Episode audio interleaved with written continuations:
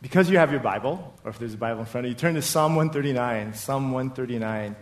And uh, if you're taking notes, uh, simply entitled tonight's Bible study, You Know Me. And we say, You know me. You know me. Turn the person next to you and say, You know me. Even though they don't know you. That's okay, all right. You know me. um, it's, it's always just a, a crazy privilege to stand before God's people and to share His word. You know, I often say, uh, who, who, who am I, right? Who are we that God would choose us in spite of who we are? God's love for us extends beyond what I can even see. And so tonight, uh, God led me to Psalm 139. I'm really just going to focus on the last two verses, which really, uh, as we look at it, it's, it's David's heart cry. It's David seeking his, his father's face. It's David saying, uh, I need you, as we sung, God, I need you every hour. And how many, how many related to that song? Anybody? It was just like, man, I, I just need more of Jesus. And I just wanted to read the first, the, the whole chapter. If you get a chance, go home and maybe as you're reading through this now and, and something sticks out to you, if you got a pen or pencil, maybe underline it, put a star next to it, like, I'm going to get back to that. Or if a word sticks in your mind, just, just utilize this time now to, to ask the Lord to, to Holy Spirit, would you speak to me? Because I might share verses 23 and 24, but the Lord might be speaking verse 6 to you. Or we might be speaking verse 9. Has that ever happened to you? You're in a Bible study, right? And the, the, the pastor or the teacher is teaching something, but your mind goes somewhere else. You know? That's not a bad thing, right? You know? But it's good to listen, to be sensitive to the Holy Spirit. So even tonight, just kind of allow the Holy Spirit to speak to you. But Psalm 139, we're going to start verse 1 and read all 24 verses. And this is what it says O Lord, you have searched me and known me. You know my sitting down and my rising up. You understand my thought afar off. You comprehend my path and my lying down, and are acquainted with all my ways. For there's not a word on my tongue, but behold, O Lord, you know it altogether. You would hedge me behind and before, and laid your hand upon me. Such knowledge is too wonderful for me. It is high, I cannot attain it. Where can I go from your spirit, or where can I flee from your presence? If I ascend into heaven, you are there. If I make my bed in hell, behold, you are there. If I take the wings of the morning and dwell in the uttermost parts of the sea, even there your hand shall lead me, and your right hand shall hold me. If I say, Surely the darkness shall fall on me, even the night shall be light about me. Indeed, the darkness shall not hide from you, but the night shines as the day. The darkness and the light are both alike to you. For you formed my inward parts, you covered me in my mother's womb. I will praise you, for I am fearfully and wonderfully made. Marvelous are your works, and that my soul knows very well. Verse 15 My frame was not hidden from you when I was made in secret and skillfully wrought in the lowest parts of the earth. Your eyes saw my substance, being yet unformed. And in your book they were all written, the days fashioned for me, when as yet there were none of them. How precious also are your thoughts to me, O God. How great is the sum of them. If I should count them, they would be more in number than the sand. When I awake, I am still with you. Oh, that you would slay the wicked, O God. Depart from me, therefore, you bloodthirsty men, for they speak against you wickedly. Your enemies take your name in vain. Do I not hate them, O Lord, who hate you? And do I not loathe those who rise up against you? I hate them with perfect hatred. I count them my enemies. Here we go, verse 23. Search me, O God, and know my heart. Try me and know my anxieties and see if there's any wicked way in me, and lead me in the way everlasting. Let me read that to you again, verse 23 and 24. Search me, O God, and know my heart. Try me and know my anxieties, and see if there's any wicked way in me, and lead me in the way everlasting. Can I get amen? Amen. amen. Uh, David, as he's writing this, um, he's being pursued as most of the Psalms write, as he writes about it.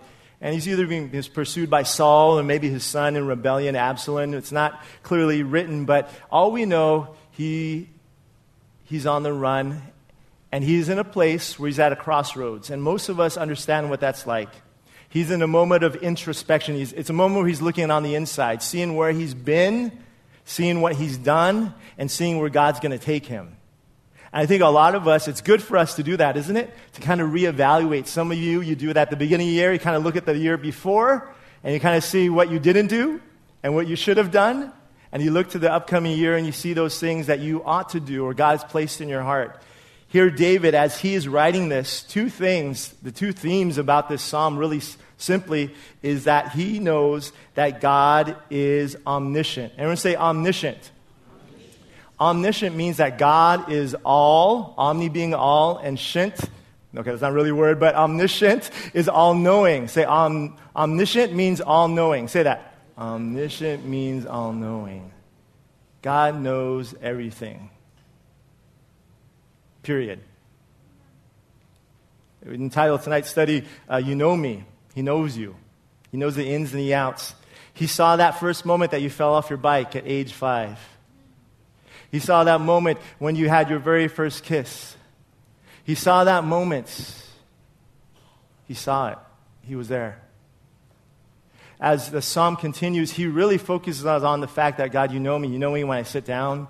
You know me when I rise up. You know the word before I even speak it. And as he's going through this psalm, he's really talking about his relationship with God. He's at a point where he has no other choice than to look to God. I like those moments. There was this book that we read many years ago. It was called Crowded to Christ. Do you understand the things going on in your life, in my life, are crowding us to Christ? And oftentimes, am, am I not the first one to try to avoid those things that crowd me in? Anyone here claustrophobic, right? You don't like to be real cramped. Some of you, you are sitting away from everybody because, you know, some people are just way too close to you, right? So that's why you sit off by, your, by yourself, right? Maybe God wants to crowd you into Him tonight. And He's allowing trials and circumstances and people and things to push you to Him because you haven't been listening lately. Anyone hard headed? Right? Anyone kind of stubborn? Anyone kind of prideful? Right? Nobody here is like that, right? But this is the thing. Oftentimes, God will speak through His Word but oftentimes, God will speak through circumstances. What, what circumstance is God trying to get your attention on tonight? Is there something swirling in your life that you have no idea why it's there? I'll tell you why it's there God. Because He knows you, and He knows what you need. But not only is He omniscient, uh, God is omnipresent. Everyone say omnipresent, omnipresent, which means God is everywhere. So not only does he know you, not only does he know me, he is with me. If, if you don't remember anything about the Bible study tonight, I pray that you know this God knows you, and God is with you. God knows you, and he's with you. If you ever forget that, or if you ever go through a, a, a, a down moment, or if you ever go through a, a difficult day or some troubling times, remember that God knows you and He's going to be with you. Jesus said, What? I will never leave you or forsake you. I won't abandon you. I will be with you to the very end of the age. And as David is writing this, it's really, I love it. You get, you get a glimpse of this prayer uh, journal entry into David's life. He's writing this from a heart that's maybe broken. He's writing this from a heart where he has seen so much. People have turned on him.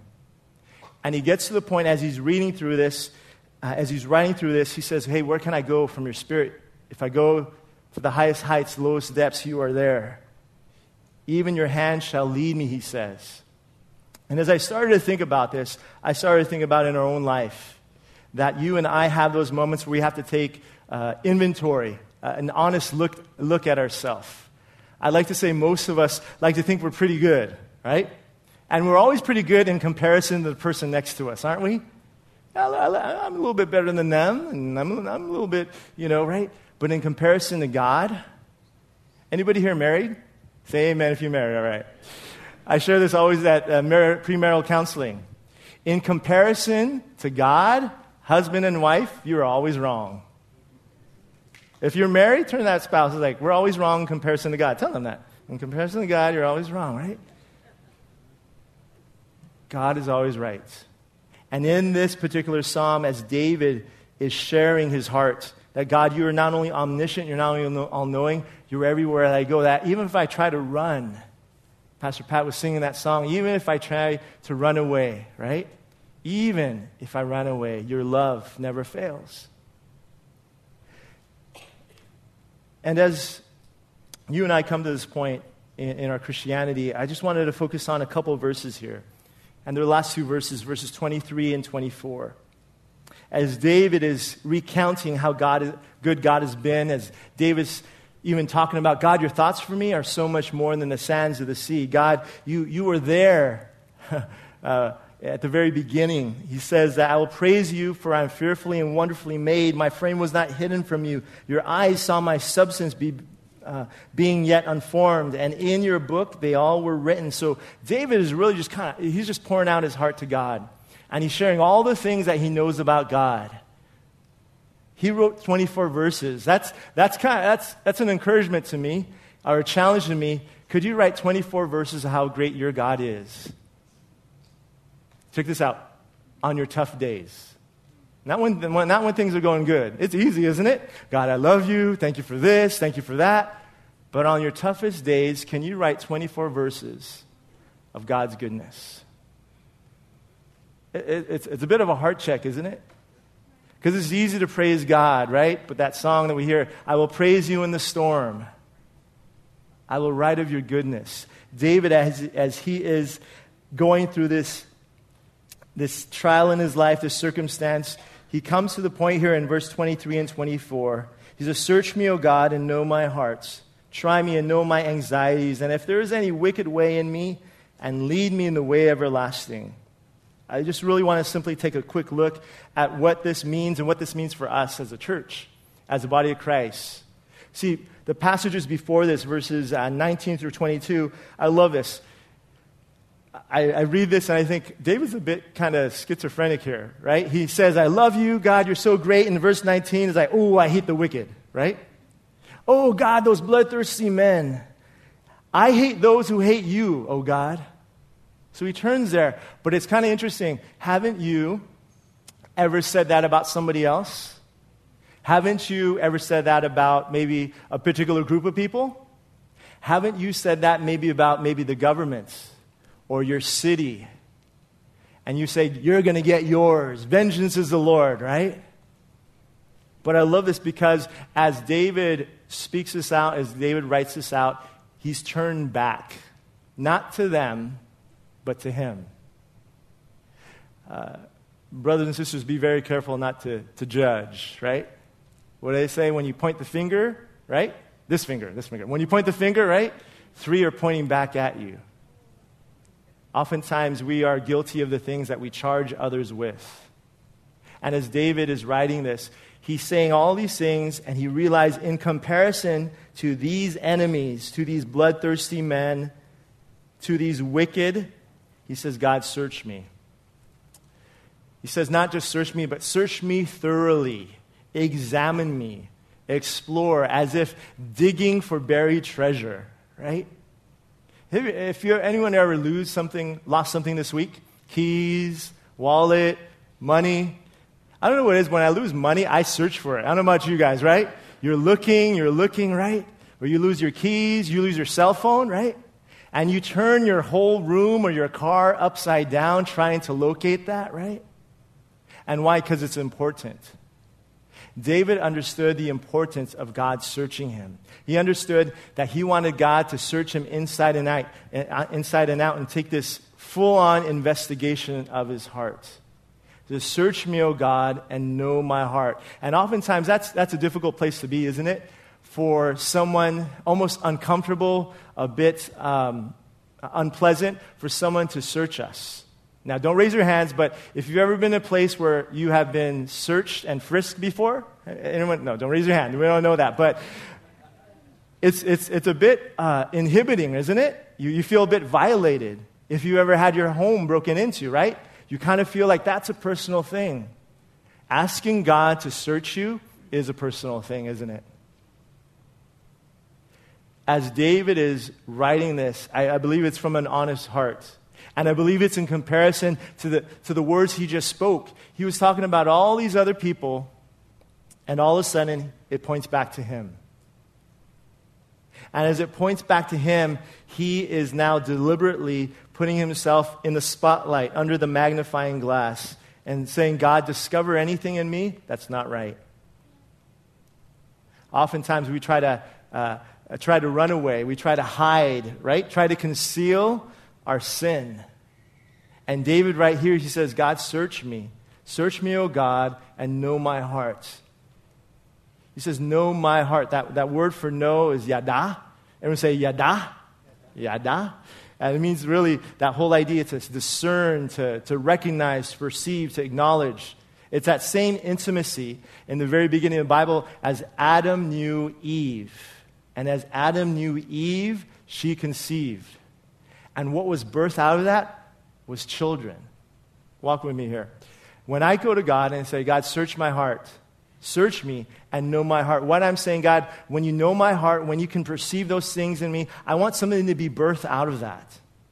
As we talked about earlier, God, when I confess something to you, I know what I want to come out of that. And the word is repentance, isn't it? When I confess to God, I want to repent. I don't want to continue to do that same thing over and over again that I've been struggling with, that I've been dealing with. And that's hard, isn't it? It is hard to come to God and say, I am prideful. God, I am an adulterer. God, I am fill in the blank.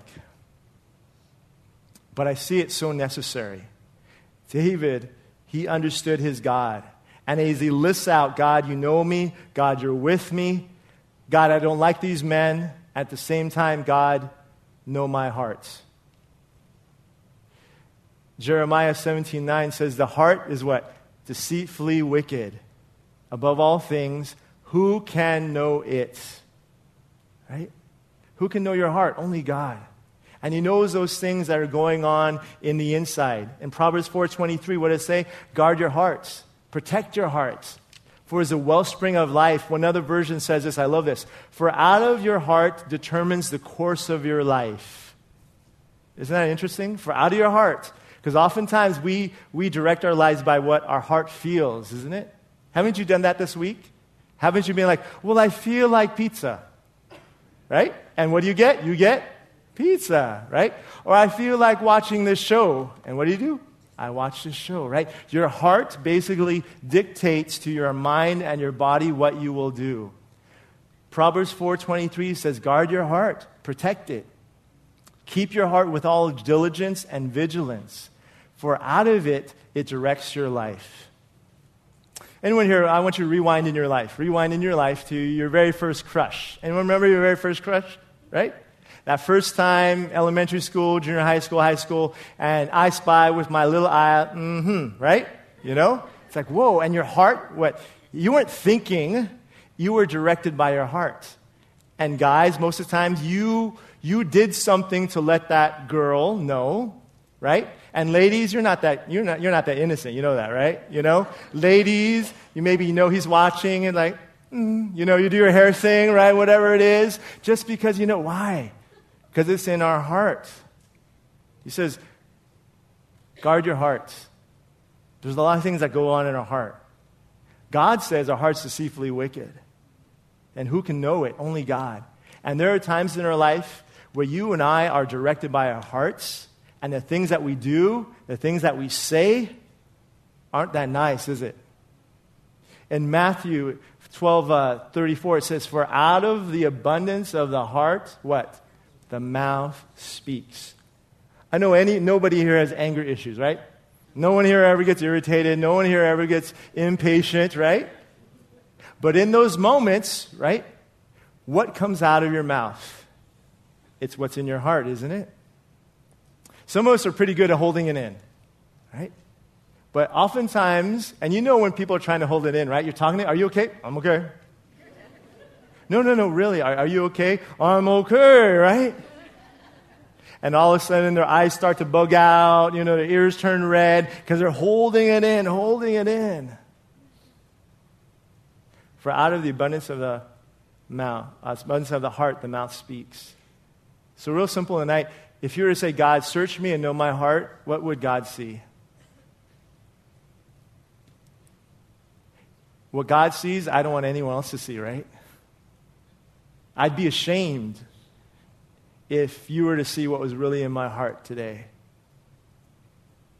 You would be a bit grieved as you saw what would be in other people's hearts today. Flat out, I, I realize here, David real simply says, God, search me, know me, know my heart, and I'm a sinner. We are all sinners saved by grace. Do me a favor, turn that person next to you and say, We are all sinners saved by grace. Tell them that. We are all sinners saved by grace. We are all sinners saved by grace. And, and you might think, why does, why does Dennis always make us do that? The more I hear it, the more I believe it. Repetition keeps my learning, doesn't it? The more I hear it, the more I hold on to it. And maybe tonight that's what you need to know that I'm simply a sinner saved by the grace of God. David says, Search my heart. Search it. Dig deep. Find all the dirt that's in there, God. And once you found that dirt, would you just blow it away? Would you remove it? Against you, David said in Psalm 51, against you, God, and only you have I sinned against. And maybe that's where you're at tonight. Maybe you are at a spot and God wants to search your heart. Maybe you're holding on to your heart, and He says, Remove your hand and let me examine your heart and what's in there. As He goes on, He says here, real simply, not only to know His heart, to search His heart, but He says here in the second part of verse 23 Try me and know my anxieties. That word to try means to test uh, to investigate, to prove, right? I love the Lord that oftentimes He will test us to see if we've learned uh, what we were reading, or oftentimes there are things that go on in our life, and, and I absolutely hate it in this sense. And maybe you can understand this. Oftentimes, when God teaches me a concept, uh, maybe to be patient, right? The very next day, the very next hour, guess what? I get taste, uh, tested in the area of patience. Is God testing you in the area? The testing that refers to here is like the idea of testing metals. And I, and I looked this up and I thought this was interesting. The reason for testing metals, whether it's tin or copper or gold, whatever it would be, it, the procedure by which metal, metals are tested before they are put to use.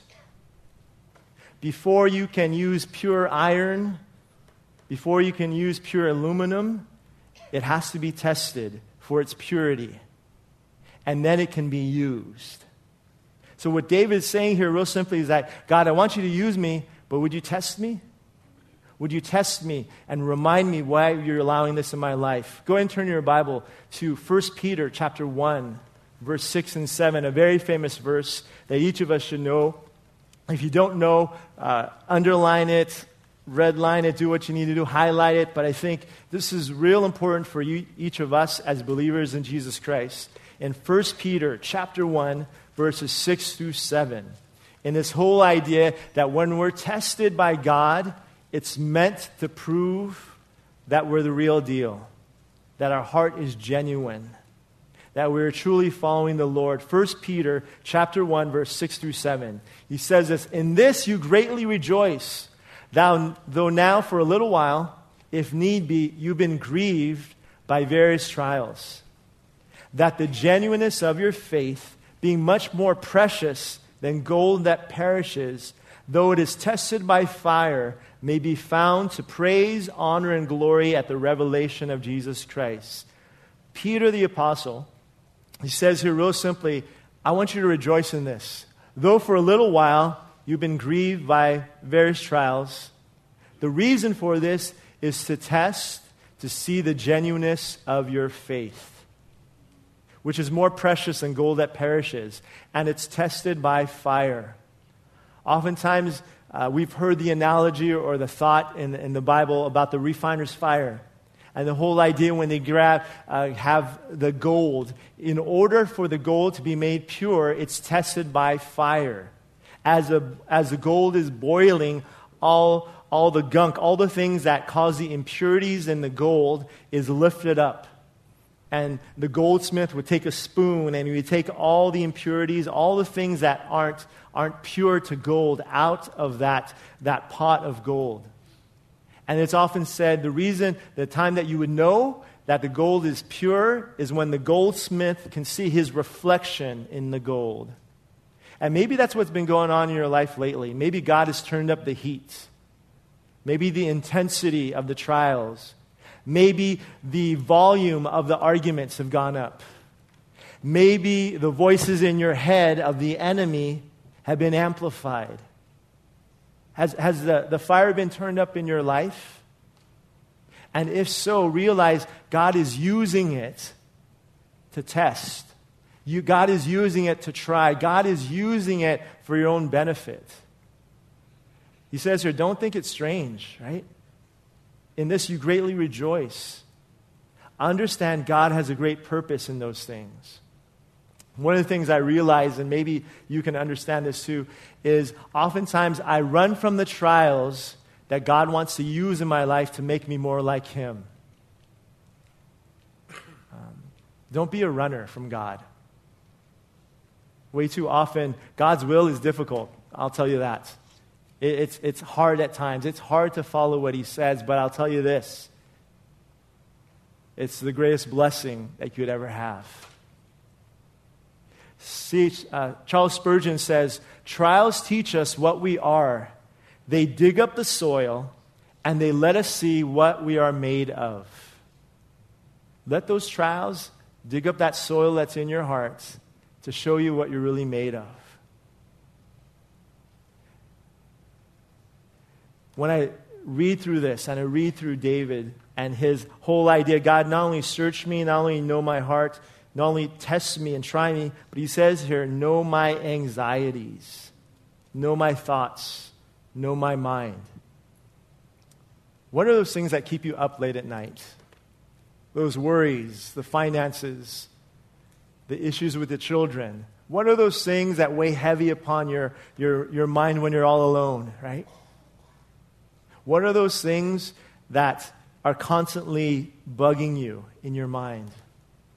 David says, God, not only test my heart, but know my anxieties, know my mind, know my thoughts, know those things that are going on. There are those, disquiet, this, those disquieting thoughts that are in there. Basically, it's this my thoughts versus his thoughts. In Philippians, he says, Have this mind that is like Christ Jesus to consider others better than ourselves. And the more and more, I, will tell you this, folks, the more and more I think I'm getting closer and closer to Jesus, the more and more, the less I know. Can you guys relate to that? You realize, man, I think I'm really, really close, but in comparison to God, I'm not as close as I think I am. And oftentimes, as, as you and I draw into the Lord, as you and I realize that we have these anxieties, we have these things that keep us up late at night. Psalm 94 19 says, In the multitude of my thoughts within me, your comforts delight my soul. This is what I can tell you tonight. As Philippians says, think on these things, meditate on these things, those things which are lovely, those things which are right, those things which are praiseworthy. Think on those things. He says once again, set your mind on things above and not on the earth it's oftentimes very easy to focus on me, myself, and I as opposed to the things of God. David says, Know my thoughts. I read this. It says, God not only reads the desires of my heart, but he also knows the fugitive thoughts of my head. Right? That idea of a fugitive. Many years ago was it Harrison Ford. He was in a movie called The Fugitive. Anyone remember watching that movie, right? That's old school, right? But he was a fugitive. And I was thinking, man, the, my, the thoughts in my head, they are fugitive. What? Because they start, they, they keep running. You know what I'm talking about? Real quick example, right? Uh, you might be going home today, and then you're in your car, and you think the one thought, right? I was like, okay, I, I, oh, my, my, my engine light goes on. Okay, I have, to, I have to take care of that, right? And the next day you see the engine light go on, check engine, okay, good. And all of a sudden, well, if I don't get this taken care of, I don't have time this week. And if I don't get this taken care of, then you know what's going to happen? Then my car is going to blow up, and I'm going to be on the freeway, and I'm on the freeway, I'm going to run into another car, and that car is going to catch on fire, and the fire department is going to come. You guys know what I'm talking about? How you, the thoughts in your head are fugitive. They keep going on and on and on. And that's a silly example, but anyone ever had to, had to go to the doctor for a testing? And you don't even know the final outcome, but what has ever happened, right? Well, you found a spot. No! We found a mole. You know what I'm saying? oh, okay. But isn't instantly, right? Our mind goes crazy. That's what it's talking about here. God, test me. Know my anxiousness. Know those, know those things about me, God, that are fugitive, that, that keep running wild. And he says here, real simply God, know my thoughts and my mind. Real quick story, um, and this is uh, kind of along the lines, and maybe this will give you comfort. But when my wife and I uh, were married, our first six months, um, we weren't trying to have a baby or anything like that. And as um, one day, my wife went to work and uh, she was bleeding, so she goes to urgent care. And as she goes to urgent care, um, and I'm, I'm, i think I'm uh, at work, or I can't remember the conversation, but she says, I'm bleeding, and they said, um, I'm pregnant. I was like, oh, yay! Oh, but bleeding, right? That's kind of not a good thing. And they said, Well, um, I have, I have this, uh, this mass. And they basically said, if, if the mass continues, this baby won't survive. So, what we're going to do, we're just going to go ahead and get rid of the baby. And it's kind of a mixed emotion, isn't it? Right? You're thinking, no way, what? Wait, we just found out, and then now this is going to happen? So, my wife and I began to pray and just kind of seek the Lord. And God led us to a Christian doctor, Dr. Park, in the, in the city of Downey. And he's a. Uh, uh, Korean man who grew up in Brazil. He was a missionary kid. And so uh, Dr. Park, he's like, he's looking at us, and we, we find out he's a believer, we're believers. And, and I remember he said this, he's like, um, I believe your, your child will make it. And so he says, what we're going to do, we're going to do some surgery before the third month part. And, and as a result, you know, um, we believe this child will survive. And it's funny because had we listened to the urgent care, our son my son JJ over there, he wouldn't be born. Had we listened to man as opposed to listening to God, that's the benefit of listening to God. See, the fruits of allowing God to test us, to know us, to know our anxiousness, the fruit of that is God's love. See, as I read through this, I, I, I see David's heart saying, God, I don't know, but you know. And that's okay, guys. There's a lot of things on this side of heaven we're not going to find out the answer to. I'd like to. I'm sure you have a lot of questions for the Lord, but on this side, we're not going to have those answers. All I have to do is be okay with it.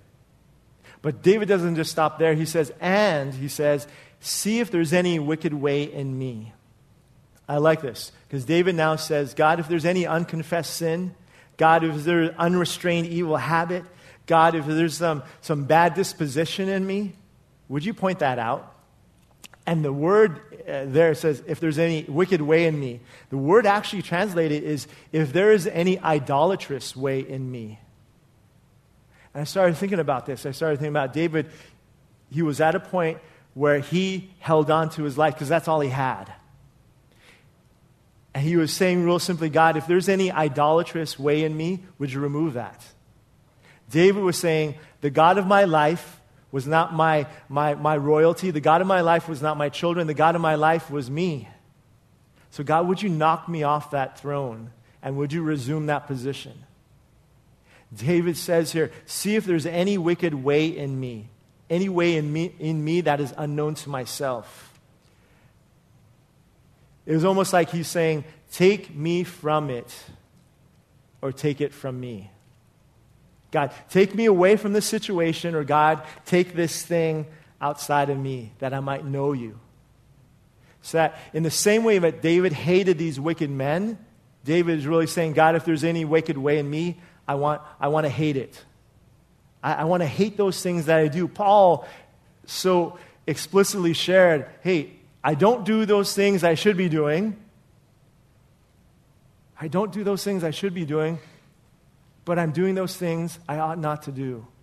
And even for us tonight, as God is maybe impressing upon your hearts those things that are going on in and through your life, maybe tonight it, it comes down to that saying, God, if there's any wicked way in me, I confess it.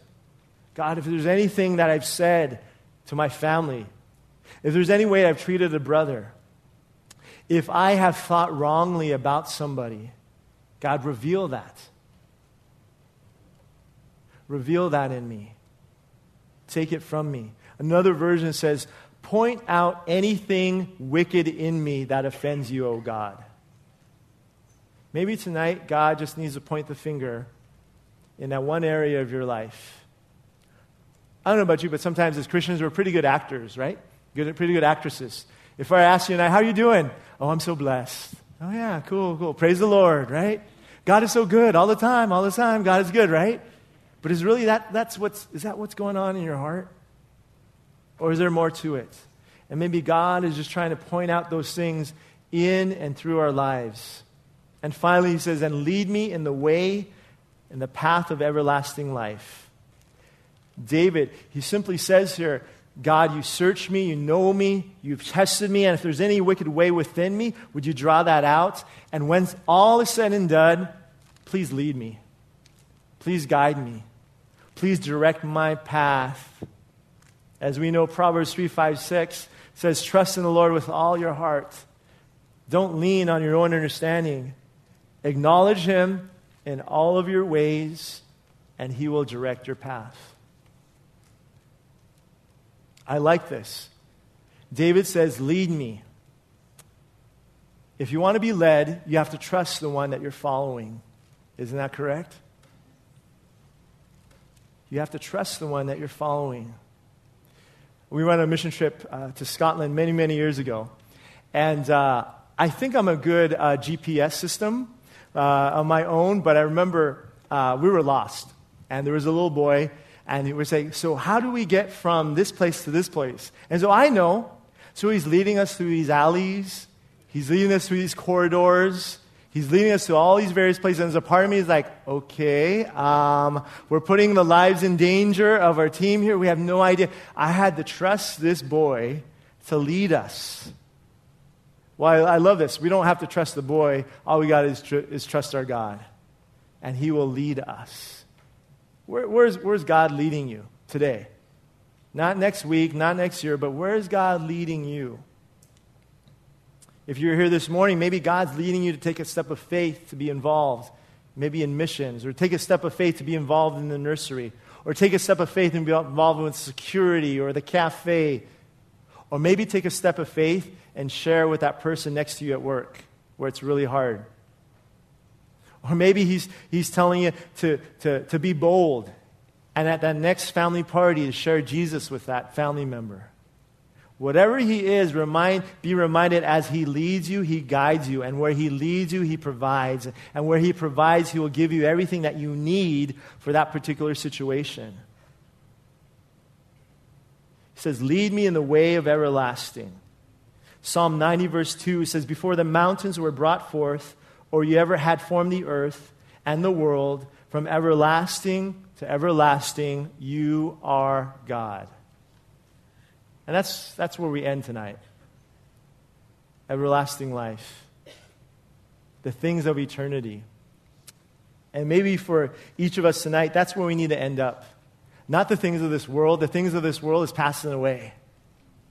Investing in those things that will last, investing in eternity. Investing in those things that won't rust. Investing in those things that can't be stolen. Investing and putting your hope and trust in those things that aren't tangible. Please don't put your trust in a bank account, stocks and bonds, 401k. Don't, don't, it's going to fade. It's going to let you down. But trust in those things that are going to last for all eternity. I shared this story uh, with uh, the third service today, but on our mission trip to uh, New York this past summer, uh, we were on a subway. And, uh, and it's kind of funny. it was a one day, and typically when we're on the subway, we'll break out the guitar and we'll start worshiping. And it's pretty obvious that people know we're Christian. But on this particular time, and maybe I was tired, maybe I can't remember what the situation was, we were just kind of hanging out on the subway, and we had our Team New York t shirts on.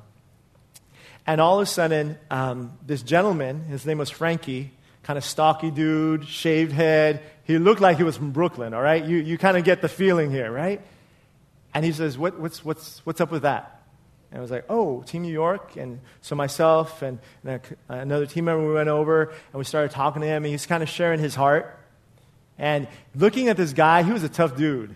Like, I know all he had to do was breathe and I'd fall over. You know, I was like, oh man, if, if this dude got crazy with me, I already know, right? But as we began to talk to him, he was sharing how he was on his way to a, a psychiatrist and how he had tried God before and how he wanted God, but God wasn't doing anything. And it was so crazy. We began to pray over him, and this big, burly, crazy, tough looking guy starts to weep on a public subway. And I'm almost like in shock. I was like, is he really crying? Right? Yeah. I was just like, what's really going on here? That's the Spirit of God. That's, who, that's what we're just singing about. Holy Spirit, you are welcome here. And I was, we were able to bring in uh, one of the guys from the church, and he got his number. And I says, Hey, Frankie, you don't need a psychiatrist anymore. You've got Jesus now. He's the way, the truth, and the life.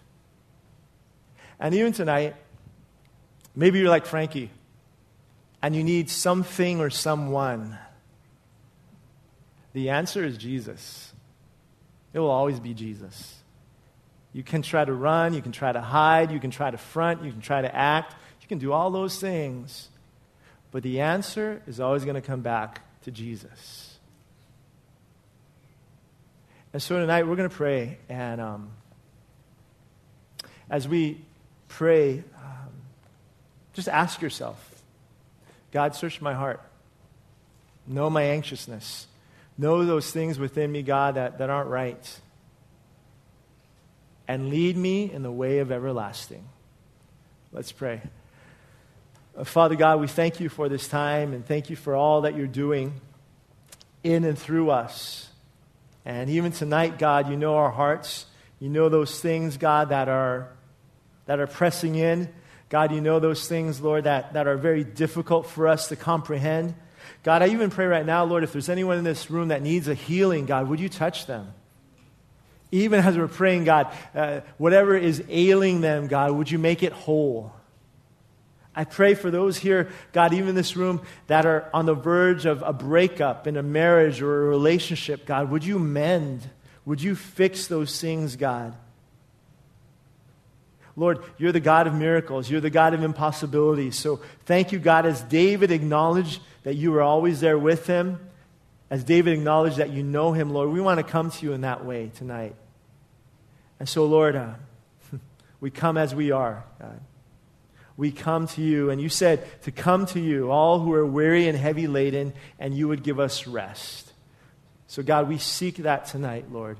We seek your face. And we pray this in Jesus' name. Amen.